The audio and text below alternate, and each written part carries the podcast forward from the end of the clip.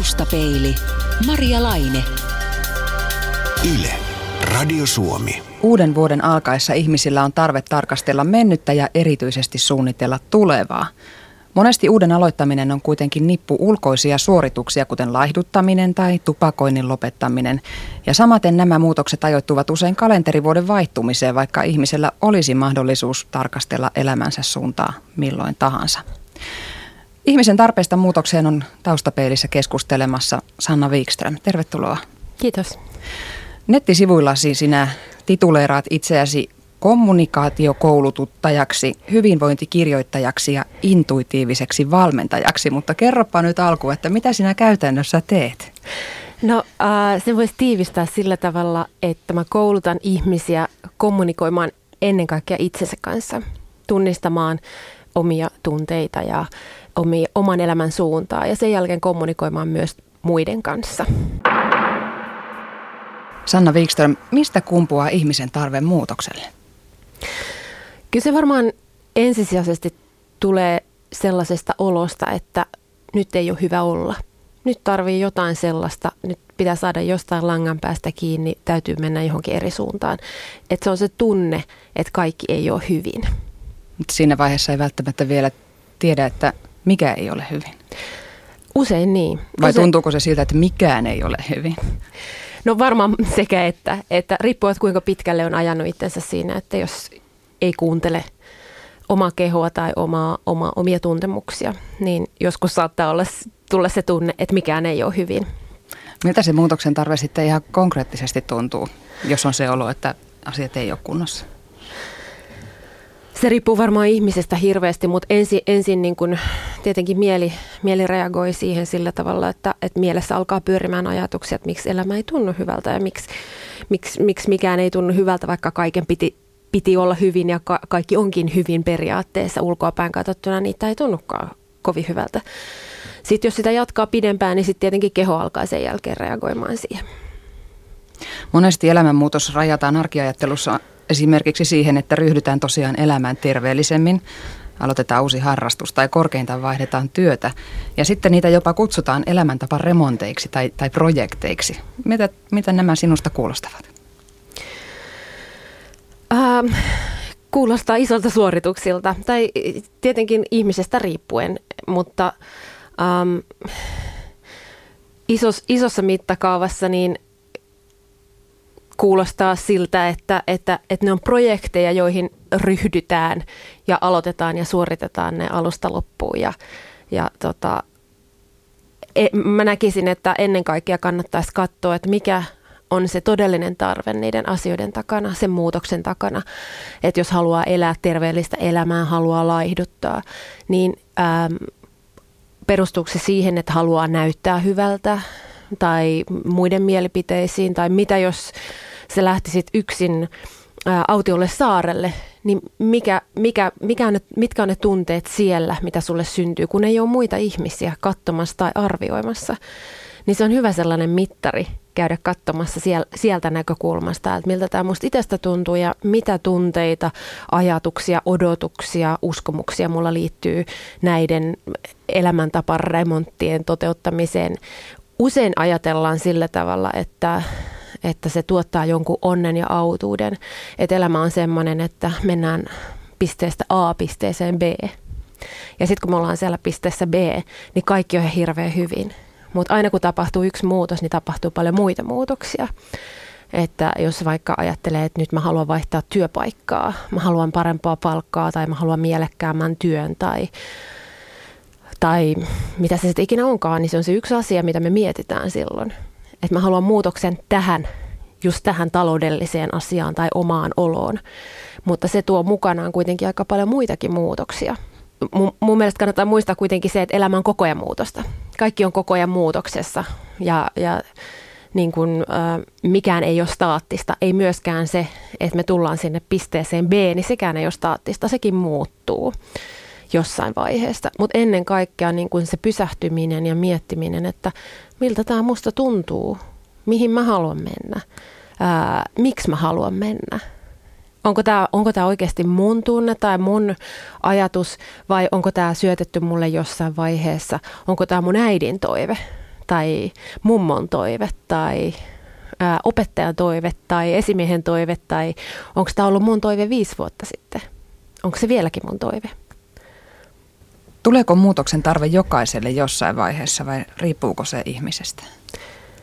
Mä luulen, että se riippuu tosi paljon ihmisestä. Että joillekin ne tulee semmoisena isompina, että ne kerääntyy elämän varrella, että ei uskalla tavallaan heittäytyä siihen elämän virtaan ja anna ikään kuin elämän tapahtua ja elämän muutosten tapahtua. Ja äm, toisille taas sitten niin kuin, tai on, on sillä tavalla luonteeltaan ehkä tai elämän asenteeltaan semmoinen soljuvampi että menee muutoksiin hirveän innokkaasti ja, ja kattelee, kattelee sillä tavalla jotenkin mielenkiinnolla, että mitäs, mitäs täällä tapahtuukaan. Ja silloin ei ehkä tule sellaista tarvetta, että tarvii kaikki pistää uusiksi. Onko se harvinaista vai yleistä, että ihmiset jotenkin sen kummemmin pohtimatta päätyvät sellaiseen elämään, joka tuottaa tyydytystä? Um, moni varmasti päätyy. Se on tosi paljon ihmisestä kiinni. Niin kun puhutaan elämä, elämänmuutoksesta tai elämäntapa remontista, niin moni varmaan ajattelee sitä, että mitä tässä nyt pitäisi muuttaa. Että kaikkihan on ihan hyviä. Mun mielestä on ihan mieletöntä, jos kaikki on tosi hyvin. Mutta sitten on paljon sellaisia ihmisiä, jotka, jotka kokee, että, että nyt tässä joku hiertää jostain kohtaa ja, ja ei oikein löydä sinne. Et musta tuntuu, että mitä kauemmas on joutunut itsestään, niin sen isompia muutoksia joutuu sitten elämässään tekemään. Kuinka paljon muutoksia kerrallaan voi tehdä? Ähm, hirveän vaikea sanoa sillä tavalla, että mikä, mikä on oikea määrä muutoksia. Mm, jotkut sietää muutoksia paremmin kuin toiset. Toiset tarvitsevat enemmän aikaa niiden sulatteluun. Ää, mutta muutos on kuitenkin aina stressi, että vaikka, vaikka se olisi hyvä muutos, niin, niin se vaatii aina ylimääräistä energiaa ja keskittymistä ja uuden opettelua. Et siinä mielessä, niin kun, jos tulee monta isoa muutosta kerralla, niin kyllä se voimia vie hetkellisesti ainakin. Nykyään puhutaan paljon intuitiosta ja intohimosta. Onko tällä muutosasialla jotakin tekemistä noiden kanssa? No varmasti, varmasti on sillä tavalla, että, että sit jos pysähtyy hetkeksi, tai yleensä, yleensä silloin joutuu pysähtymään hetkeksi, jos ajattelee, että mä en ole nyt oikealla tiellä, joutuu vähän niin kuin tarkastelemaan rauhassa, että mihin tässä ollaan menossa – ja silloin kun pysähtyy, niin silloin alkaa tulemaan myös niin kuin niitä alkaa ehkä tunnistamaan niitä, että mikä on mun oma intu, intohimo tai, tai että mitä se oma intuitio sanoo. Tämmöinen puhe voi jostakusta kuulostaa ihan kummalliselta höpöllöpöltä. Mitä sinä Sanna Wikström sanot niille, joiden mielestä elämä on arkea, eikä sitä tarvitse kuorruttaa millään ylimääräisillä intohimoilla tai unelmilla? Mun mielestä se on ihan ok, jos se tuntuu hyvältä. Jos on semmoinen elämä, mitä haluaa elää, niin, niin mun mielestä se on hirveän kiva, mutta ää, sitten taas toisaalta ää, mä en menisi sanomaan kenellekään toiselle, että toi on höpölöpöä, että älä nyt viitti, koska me ei koskaan voida tietää toisten elämästä, että missä kohtaa joku toinen on. Että ulkoapäin se saattaa näyttää hirveän hyvältä, että on, on omakotitalot, on autot, on kaikki, hyvä työ, perhe, ei ole kukaan sairaana. Kaikki on hirveän kivasti. Mutta sitten me ei voida koskaan tietää, miltä siitä ihmisestä tuntuu. Ja jos se sanoo, että mä tarvin nyt muutosta mun elämään, tai mä haluaisin, että, että mun elämä olisi vähän vaikka pienempää, tai, tai että mun ei tarvitsisi tehdä niin paljon töitä, mä en ehkä jaksa siivota tätä omakotitaloa, niin silloin se on sen ihmisen kokemus elämästä. Ja jokaisen pitää kuitenkin elää sen oman kokemuksen mukaan ja kuunnella sitä. Taustapeilissä puhutaan tänään elämänmuutoksesta ja haastattelussa on kouluttajan valmentaja Sanna Wikström. Kun sitten ajatus siitä muutoksesta syntyy, on se tunne, mitä tuossa aikaisemmin kuvailit, että jotain pitäisi muuttaa, niin mitä sitten käytännössä pitää tehdä? Sinä mainitsit jo pysähtymisen ja itsensä kuuntelemisen, mutta mitä, mitä se konkreettisesti on? Musta tuntuu, että tällä hetkellä äh, tässä elämän tahdissa ja niissä vaatimuksissa, mitä mitä meillä on, niin hirveän va- monen on vaikea tunnistaa omia tunteita. Ihan vaan siis nimeä, nimeämällä omia tunteita. Että et mit, mitä ne on, mitä mä tunnen. Että saattaa olla vaan semmoinen epämääräinen möykky. Ja sitten ei kuitenkaan osaa niin kun sanoa, että, että mikä tämä on saati sitten, että mistä se johtuu. Että ensimmäinen asia on varmaan se, että sen pysähtymisen jälkeen, että alkaa opettelemaan uudelleen. Että mitä on olla ihminen, mitä on, olla niin kuin, mitä on, mitä on tulla pois sieltä niin kuin konemaisesta suorituksesta siihen niin kuin tuntevan ihmisen elämään. Ja, ja se on sitten taas niin kuin, sitä ei voi nopeuttaa ja, ja siinä ei kannata olla hirveän ankara itselleen, vaan ottaa, ottaa aikaa ja, ja ihmetellä ja tutustua. Mitä sä käytännössä tarkoitat tällä pysähtymisellä ja ajattelemisella? Mitä se ihan, mitä se ihan arjessa no, tarkoittaa? Mä näkisin, että äh, se ei ole pelkästään vapaa-aikaa, vaan se on sellaista vapaa-aikaa, jossa ei ole mitään ohjelmaa. Ei ole mitään velvoitetta. Kukaan ei vaadi minnekään. Mieli ei sano, että nyt pitää siivota keittiön kaapit tai, tai nyt kun sekin asia on tekemättä. Se on semmoista aikaa, jossa ei ole velvollisuutta yhtään mihinkään. Monestihan se pahin piiskuri löytyy sieltä oman pää sisältä. Kyllä, näinhän se taitaa olla. Niinkö se sitten löytyy se tie, mitä pitkin lähdetään kulkemaan? Toivottavasti. Toivottavasti löytyy, että, että kyllä moni löytää sen sitä kautta, mutta kyllä mulla käy asiakkaana myöskin paljon, paljon ihmisiä, jotka kokee, että ei löydä silti. Ei löydä, vaikka pysähtyy. Ja se mieli on niin vahva ja, ja sieltä niin kuin mielen, ää, mielen sopukoista, kun yrittää erottaa, että mikä on kenenkin toive ja, ja tätäkö mä oikeasti haluan ja mitä mä haluan ja miksi musta tuntuu tältä, niin se saattaa joskus olla liian iso palapurtavaksi yksin. Et sitten saattaa olla, että tarvii jonkun toisen ihmisen, joka vähän tökkii sitä muurahaiskekoa tai, tai kyselee oikeita kysymyksiä tai ehkä just niitä vääriä kysymyksiä, mitä ei haluaisi, että kysytään. Yleensä se menee niin päin. Mutta sieltä kautta se lähtee aukeamaan. Se voi olla aika pelottavakin. Se on tosi pelottavaa usein.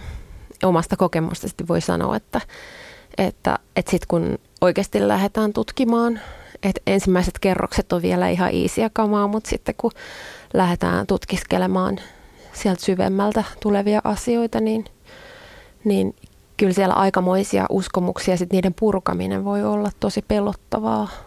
Koska on tottunut elää kuitenkin koko elämänsä niiden varassa ja kaikki on rakentunut, koko maailman kuva ja ihmiskuva ja minäkuva, kaikki on rakentunut niiden uskomusten varaan. Miltä se tuntuu, jos huomaa, että hyvänen aika, olen elänyt koko elämäni semmoista elämää, joka ei ole minun? No mä ehdin elää sellaista vajaa 30 vuotta ja, ja tota, kyllä se aika kamala, kamalalta tuntuu sitten, kun sen tajuaa. Ja sitten kun se niin kun koko maailma alkaa avautumaan ja se oma maailma alkaa avautumaan, niin sitten ymmärtää, että miten pienessä, kapeessa tunnelissa sitä oikeastaan onkaan niin kuin rämpinyt. Niin, Sanna Wikström, sinulla on taustalla itselläsikin iso, iso elämänmuutos. Kerro vähän, mistä tilanteesta sinä lähdit ja mitä sitten tapahtui? No, mä oon ollut aina sellainen kilttityttö ja, ja tällainen suorittaja, että mä oon ollut hirveän hyvä kaikessa, koska mä oon pelännyt epäonnistumista. Ja, ja on suoriutunut ihan hirveän hyvin muiden mielestä ja, ja menestynyt työssä tosi hyvin ja nopea, nopea, nopea urakehitys ja kaikki. Ja kunnes mä aloin miettimään sitä, että tuntuuko tämä musta hyvältä. Mm. Minkälaiselle uralle olit päätynyt silloin? Mä olin silloin päätoimittajana ja, ja toimin johtoryhmän jäsenenä myöskin. Oli, oli paljon esimiesvastuuta ja, ja muuta. Työ oli sinänsä kivaa, mutta sitten taas se niin kuin omien rajojen löytäminen ja hahmottaminen, niin siinä oli sitten mulla omat haasteeni löytää, löytää se niin kuin kohta, että mikä tuntuu itsestä riittävältä, hyvältä, tasapainoiselta ja elämänarvoiselta. Ja se, että, että äm, ei katoa itsestään. Siis että pysyy, pysyy niin kuin siellä omassa itsessään myöskin. Mitä sä lähdit sitten sitä möykkyä purkamaan? No mä en varmaan olisi lähtenyt sitä purkamaan, ellei elämä olisi laittanut purkaa sitä, että et, et mulla oli sit, mun elä, oma elämäntarina on se, että, että tota, silloin kiireisenä työvuosina niin ää, mä sain lapsen, jolla oli refluksitauti ihan pienestä asti. Ja hän valvotti kaksi vuotta, jonka jälkeen sitten mun silloinen mies sairastui syöpään. Ja, ja sitten mä hoidin, hoidin heidät, heidät siinä kuntoon ja sen jälkeen sitten itse sain fyysiset oireet, oireet siitä onneksi vaan, näin jälkeenpäin katsottuna, niin onneksi vaan äm, paniikkikohtauksia ja sen tyyppistä. Ja mä tiesin, että, että se on mun kehon tapa ajaa ulos sitä stressiä ja, ja tota, se oli semmoista aikaa sitten, että mä jouduin miettimään, silloin mä siirryin yrittäjäksi ja, ja aloin miettimään sitä, että, että mikä on tämä mun elämän suunta, mikä on mun elämän tehtävä, mikä tuntuu musta hyvältä.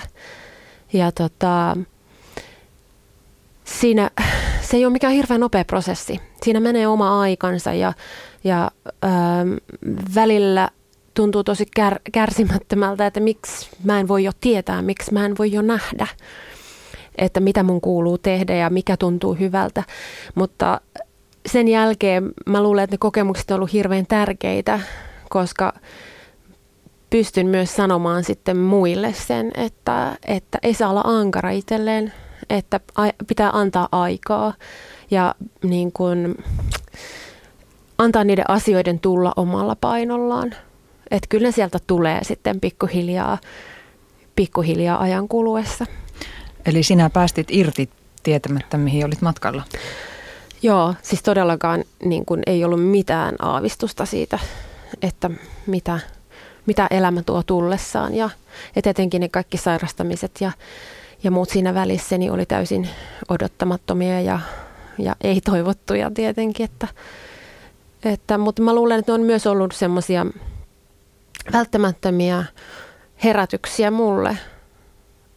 Ja, ja toisaalta mä oon hirveän kiitollinen siitä, että, että mä sain kokea ne aika aikaisessa vaiheessa tai nyt tästä näkökulmasta kun katsoo, niin toivottavasti aikaisessa vaiheessa omaa elämää, mutta että, että ei tarvinnut sitten niin kuin siellä eläkkeellä alkaa miettimään, että hetkinen, että mihin tämä elämä nyt oikein meni.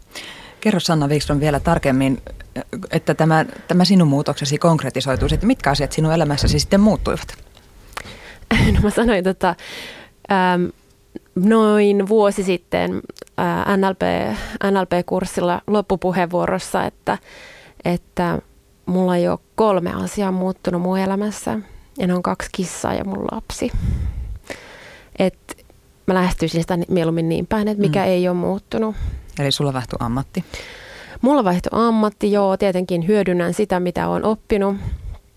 Ää, vaihtuu kotipaikkakunta ja, ja sitten mä erosin siinä vielä, vielä tota, pitkän harkintajakson jälkeen.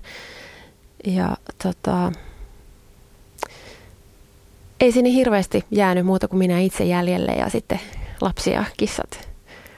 Et siinä, siinä kyllä niin kuin, miten siinä sanoisi, että, että fokus oli kyllä siinä niin kuin hyvin, hyvinkin, että kuka mä oon ja mihin mä oon oikein menossa ja mitä mun on tarkoitus täällä elämässä tehdä. Taustapeilissä puhumme tänään elämänmuutoksesta ja vieraana on kouluttajavalmentaja Sanna Wikström. Tuossa kerroit omasta muutoksestasi. Kaikki muut vaihtuivat paitsi kaksi kissaa ja oma lapsi. Tämä saattaa kuulostaa ulkopuolisesta aika itsekkäältä. Onko elämän muuttaminen itsekästä? Hmm. Ihan hyvä kysymys. Riippuu varmaan siitä, että miten ajattelee, että mikä on itsekästä ja onko se positiivinen vai negatiivinen ilmaisu. Ö, mutta sitten taas toisaalta voi kysyä, että ketä muuta varten me ollaan täällä. Et mulla ei ole siihen vastausta, että ketä varten me ollaan täällä, mutta, mutta mä oon jotenkin itse löytänyt semmoiseen kohtaan, että meidän täytyy aina jokaisella hetkellä tehdä parhaat mahdolliset ratkaisut ja, ja muutokset. Saako elämänmuutoksessa olla itsekäs? Jos se tietää vaikka avioliiton rikkoutumista tai merkittäviä uramuutoksia tai asioita, jotka vaikuttaa muihinkin ihmisiin kuin itseen? No mä esittäisin ehkä tällaisen kysymyksen, että jos ajattelee, että, että sitten elämänsä ehtoolla istuu siellä kiikkustuolissa ja katsoo elämänsä taaksepäin, niin mitkä on ne kohdat, missä olisi tehnyt toisin ja voisiko nyt jo tehdä toisin, on ne kysymykset. Ja mun mielestä kuitenkin, kuitenkin on kyse niin kuin omasta elämästä. Et siinä mielessä se on niin kuin itsekästä tietenkin, mutta mä uskon myös siihen, että silloin kun tekee itselle oikeita ja hyviä päätöksiä ja ratkaisuja, niin se vaikuttaa lopulta kaikkiin muihinkin hyvällä tavalla. Jos miettii vaikka lapsia tai, tai, tai sitä niin kuin tulevaa ekspuolisoa tai ekspuolisoa, niin, niin lopulta, lopulta niin kuin kyllä, kyllä se niin kuin useimmissa tapauksissa niin on, että se on sitten ollut hyväksi kaikille. Et mm. Mitä enemmän uskalletaan kuunnella, mitä enemmän uskalletaan. Että sitä me kaikista eniten pelätään, että mitä ne muut sanoo. Niin voi sitä ajatella vaikka työnantajankin näkökulmasta, että onhan se työnantajankin etu, että ihminen, joka kärsii työssään, ei jää sinne. Joo, se on, se on nimenomaan näin ja, ja, ja mä nykyään nimenomaan työn suhteen ajattelen sillä tavalla, että, että mä en esimerkiksi mene sellaisiin projekteihin enää, mitkä ei tunnu musta hyvältä. Tai että mä kerron, että mä pystyn tekemään tällä tavalla, että mä oon löytänyt itsestäni semmoisen kohdan, että, että ää, mä oon parhaimmillani, kun mä saan toimia tällä tavalla. Ollaanko me samalla, samalla kartalla, että pystytäänkö me niin tekemään yhteistyötä tässä kohtaa. Ja sitten jos ei sitä löydy, niin sit sitä ei löydy, mutta se löytyy jostain, jostain muualta. Et kun löytää itsestään sen, että milloin on niin kun täydellisesti ää, tai täydellisessä potentiaalissa, niin se on kaikille parhaaksi. Kun saa säilytettyä voimat, ei se, että sä jaksat niin painaa kolme vuotta ja uuvahdat, vaan, vaan se, että, että sä tiedät joka ikinen päivä, että missä menee sun raja, että milloin, milloin on liikaa ja paljonko tarvii lepoa sen jälkeen, jos on tehnyt liikaa. Pitääkö näitä valintoja tehdä tunteella vai järjellä? nyky äh, maailmassa, kun sitä seuraa, niin se on hirveän järkiperäistä. Ja, ja tota, sitten taas toisaalta, kun me ollaan ihmisiä, niin meitä ohjaa tunteet. Ja, ja ne on ne merkit, merkittävät asiat, jotta järkikin toimii. Niin kyllä mä sanoisin, että ennen kaikkea on se oman tunteen tunnistaminen – on tärkeää. Ja sen jälkeen voi ottaa sitten sen niin kuin järjen käyttöön. Että järki on ihan hirveän hyvä renki, mutta se on aika huono isäntä, jos ei, jos ei ne tunteet, jos et tunnista omia tunteita. Joku vastuu kuitenkin pitää varmaan olla, ettei nyt ihan kerralla pistä elämää risaseksi. Vai pitääkö? Totta kai, siis toiset täytyy ottaa huomioon ja asioista pitää keskustella. Ja, ja Mä luulen, että yksi suurimmista asioista, minkä takia väärinkäsityksiä syntyy, on vaan se, että me ei tunneta itseämme, me ei, me ei tiedetä, miltä meistä tuntuu ja me ei osata kommunikoida sitä. Ja, ja silloin meidän on hirveän vaikea niin kuin muiden ihmistenkään kanssa löytää sitä tasapainoa ja yhteisymmärrystä asioista. Ja sitten voi olla varmaan niinkin, että vaikka tietäisi miltä itsestä tuntuu, niin sitä ei uskallakaan ulkopuolisille sanoa. No niinkin on varmasti usein. Ja sitten se on miele- mielenkiintoinen kysymys, että, että jos mä en uskalla sanoa, niin miksi mä en uskalla sanoa? Että mitä, mitä on pahinta, mitä voi tapahtua, jos mä kerron, miltä musta tuntuu? Ja sitten kun ajattelee kuitenkin sitä omaa tunnetta, niin se on aina totta. Että se, siihen ei voi kukaan sanoa, että hei, sä oot ihan väärässä että jos puhutaan järkipuhetta, niin on vasta-argumentteja, mutta jos mä sanon, että musta tuntuu pahalta, että tämä tuntuu musta pahalta, niin kukaan ei voi sanoa, että se ei ole totta. Kouluttajavalmentaja Sanna Wikström, nykyään on olemassa ihan ammattiryhmä, jota ei vielä 10-15 vuotta sitten ollut, eli elämäntaidon valmentajat, ja sinunkin työkuvasi vähän liippaa läheltä semmoista. Tarvitsemmeko me oikeasti jo valmentajaa elämiseen? Moni ei tarvi ja sitten taas moni tarvii. Että mun mielestä on ihan hirveän ihanaa se, että, että ei mietitä yksin, ei yritetä, koska on paljon asioita, mitä ei saa yksin selville. Kun toinen kysyy just oikein kysymyksen tai, tai, äm, tai kuuntelee, on läsnä, niin saattaa löytyä ihan uusia ulottuvuuksia itsestä ja, ja uusia ratkaisuja uusia toimintamalleja. Mikä tässä meidän ajassa on semmoista, että se on aikaansaanut tämän ihan uuden ammattikunnan syntymisen? Mä luulen, että pitkälti, pitkälti se, että on, on tällainen niin kuin suoritusyhteiskunta. Et meillä on niin kuin tietyt, tietyt tavoitteet ja, ja tietyt ajatukset siitä, että miten elämää pitää elää. Ja sitten kun se ei tunnu hyvältä, niin, niin lähdetään hakemaan ratkaisut, että miksi ei se tunnu hyvältä, kun sen pitäisi tuntua. Että, että kyllähän mulla on kaikki asiat hirveän hyvin ja silti ei tunnu siltä. Varmastikaan silti kuitenkaan niitä omia valintoja ei sitten voi sysätä sen valmentajan vastuulle, vaan niistä pitää kantaa itse vastuu.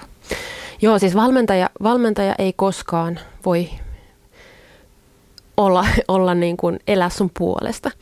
Eli se on enemmänkin sellaista sparrailua ja oikeiden kysymysten esittämistä ja sitä tukee siinä, että että jos tuntuu siltä, että haluaa asioista puhua, niin on mahdollisuus puhua ja, ja joku kuuntelee. Ja itse asiassa kuunteleminenkin on yksi, yksi sellainen kadotettu, kadotettu luonnonvara tällä hetkellä, että, että se, että sä löydät ihmisen, joka oikeasti kuuntelee, on mm. aikaa, on oikeasti läsnä, eikä, eikä näpöttele puhelinta tai, tai ole ajatuksissa jossain muualla, niin sellaista ihmistäkään ei välttämättä ole hirveän helppo löytää aina.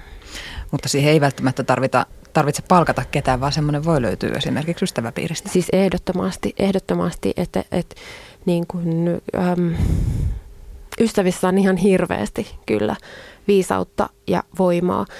Aina kannattaa kuitenkin muistaa se, että, että ystävien, ystävien mielipiteet ja, ja kommentit, niin ne on heidän omasta näkökulmasta. Ja sitten taas jos mietitään valmentajia, niin valmentajat yleensä suhtautuu hirveän neutraalisti niihin asioihin, he ei liity semmoista, että miten pitäisi tai mikä olisi hyvä, vaan että äm, ei pakoteta tiettyyn suuntaan. Ja voi olla, että, että välillä mulla on käynyt sillä tavalla, että tulee asiakas, joka sanoo, että, että mulla on tällainen ongelma ja mä en tiedä, mitä mun pitäisi tehdä. Ja lopulta käy niin, että se ongelma tai asia, minkä kanssa on tultu, ei olekaan ollut se ongelma.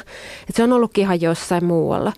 Että tietenkin siinä on se, että kun on ammattikunta, joka, joka osaa nähdä, osaa kysyä ja, ja näkee sen koko kentän, eikä ole semmoista henkilökohtaista tunnesidettä, suhdetta, niin, niin siinä voi olla näkökenttä vähän laajempi ja ne kysymykset sitten ehkä, ehkä vähän avaavampia. Sanna Wikström, vuodenvaihde on juuri takana ja taitaa tosiaan olla se aika, jolloin hyvin moni pohtii jonkinlaisia muutoksia, joko isoja tai pienempiä. Onko hyvä, että on olemassa tämmöisiä rajapyykkejä? Mä luulen, että, että tämä rajapyykki, tämä mm, joulun uuden vuoden vaihde on sellainen, että silloin pysähdytään. silloin mietitään. Ja toinen on sitten kesälomien jälkeen, että nyt kaikki alkaa tai koulut alkaa silloin. Mutta se pysähtyminen aiheuttaa yleensä sen, sen muutostarpeen, kun hetkeksi pääsee olemaan itsensä kanssa. Milloin on paras aika muutokselle? Mm, silloin kun tuntuu siltä. Silloin kun tuntuu siltä, että nyt on joku, joku asia, mihin me tarvitsemme muutoksen, niin just silloin on oikea aika lähteä tutkimaan sitä. Mutta kannattaa muistaa, että, että vaikka tarve muutokseen on nyt, niin voi olla, että se muutos tapahtuu vasta vuosien päästä. Että antaa aikaa sille, sille prosessille myöskin ja, ja jos ei ole pakko riuhtaista itseensä hirveän nopeasti paikasta toiseen tai, tai te, tehdä sitä muutosta, niin, niin kannattaa tutkailla, tarkastella vähän sille, että että, että onpa mielenkiintoisia asioita, mitä tästä nyt kaikkea löytyy ja että onpa, onpa ihmeellisiä asioita, enpä huomannut tuommoista juttua aikaisemmin. Että alkaa vähän niin kuin ulkopuolelta tarkkailemaan sitä, että mistä tässä oikeastaan on kyse. Vähän niin kuin kirjoittaisi kirjaa siitä koko prosessista, niin alkaa tutkailemaan sitä asiaa sillä tavalla. Taustapeili. Yle. Radio Suomi.